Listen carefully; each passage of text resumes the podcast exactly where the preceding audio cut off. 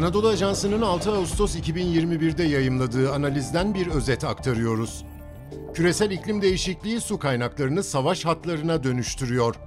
Yazan Doçent Doktor Metin Duyar. Okuyan Faruk Çalışkan.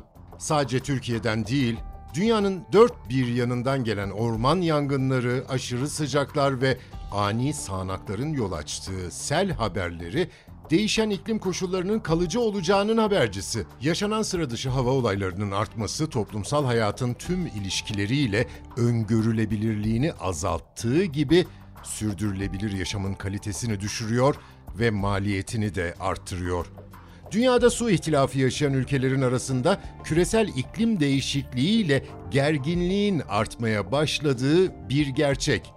İklim değişikliği nedeniyle su kaynaklarındaki azalma ve bunun yaşamsal önemi haiz tarımsal üretim üzerinde olumsuz etkisi kurak ve yarı kurak alanların genişlemesinin yanı sıra yıllık ortalama sıcaklığın artması çölleşmeyi, tuzlanmayı ve erozyonu artıracak en önemli sorunlardan biri.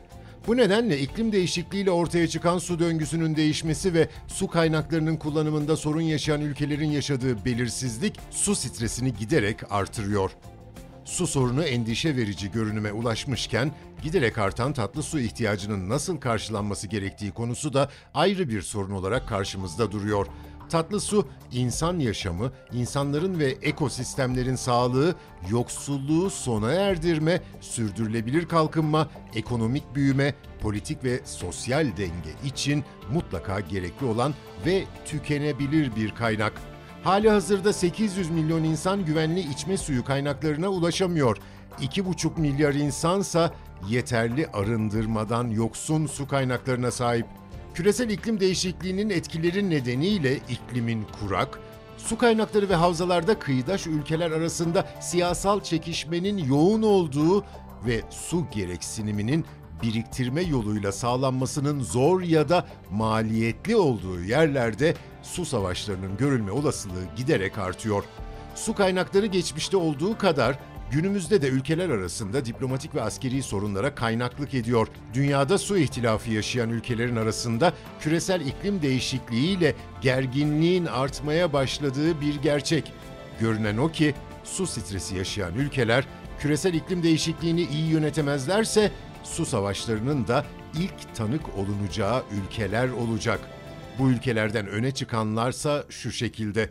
Indus Nehri, Pakistan ve Hindistan ihtilafı, Tibet yaylalarından doğan yıllık ortalama su miktarı 208 milyar metreküple dünyanın en büyük nehirlerinden biri olan Indus Nehri'nin kapasitesi Fırat ve Dicle'nin toplam kapasitesinin yaklaşık 2,2 katıdır.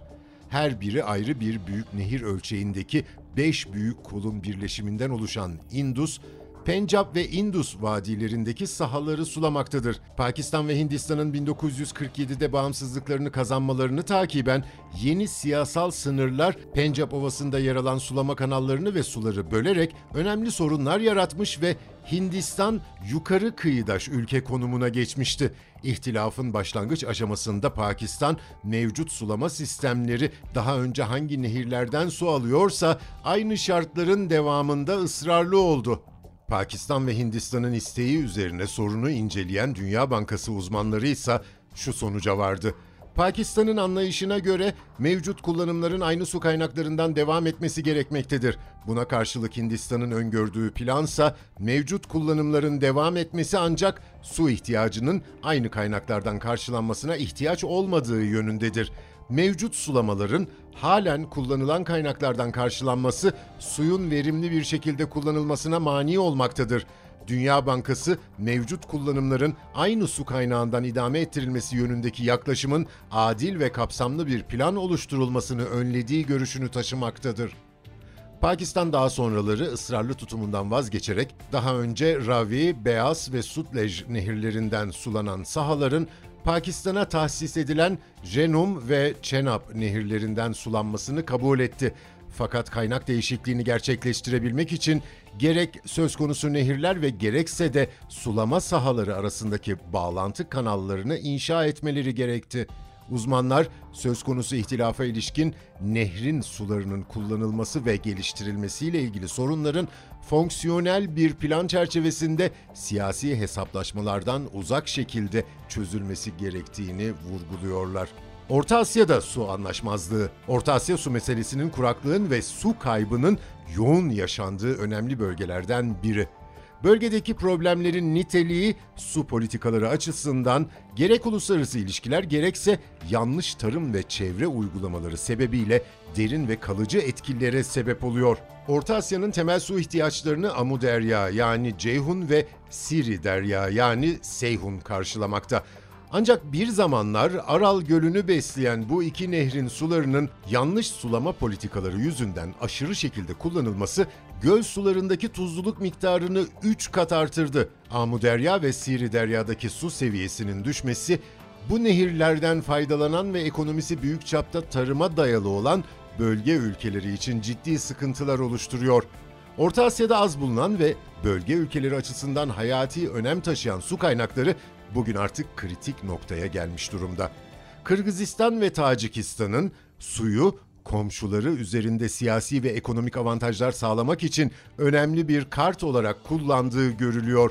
Son yıllarda her iki ülkenin zaman zaman suyu geçici sürelerle kesmesi böylece pazarlık gücü oluşturup Özbekistan ve Kazakistan'dan ucuz gaz, petrol ve tarımsal ürünler almaları kendileri açısından bir kazanım olmuştur.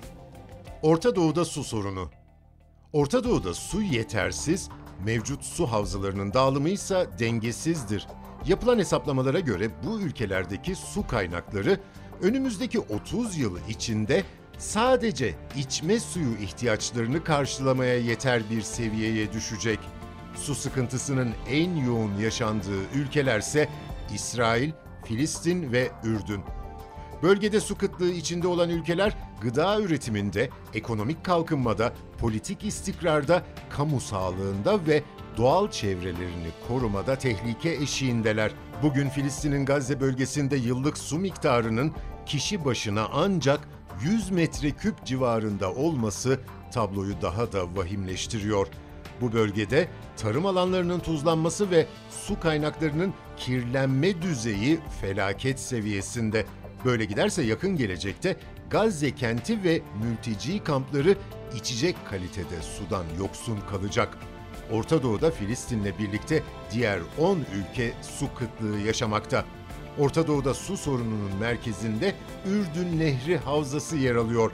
Bu havzayı paylaşan Ürdün, Filistin, İsrail, Lübnan ve Suriye bölgedeki su sorununun başlıca aktörleri.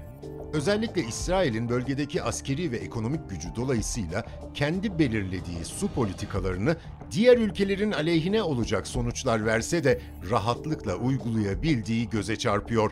Bunların yanı sıra İsrail yalnız askeri güvenlik açısından değil, su güvenliği açısından da epey önemli bulunan Golan tepelerinden belli güvenceler elde etmeden çekilmek istemiyor.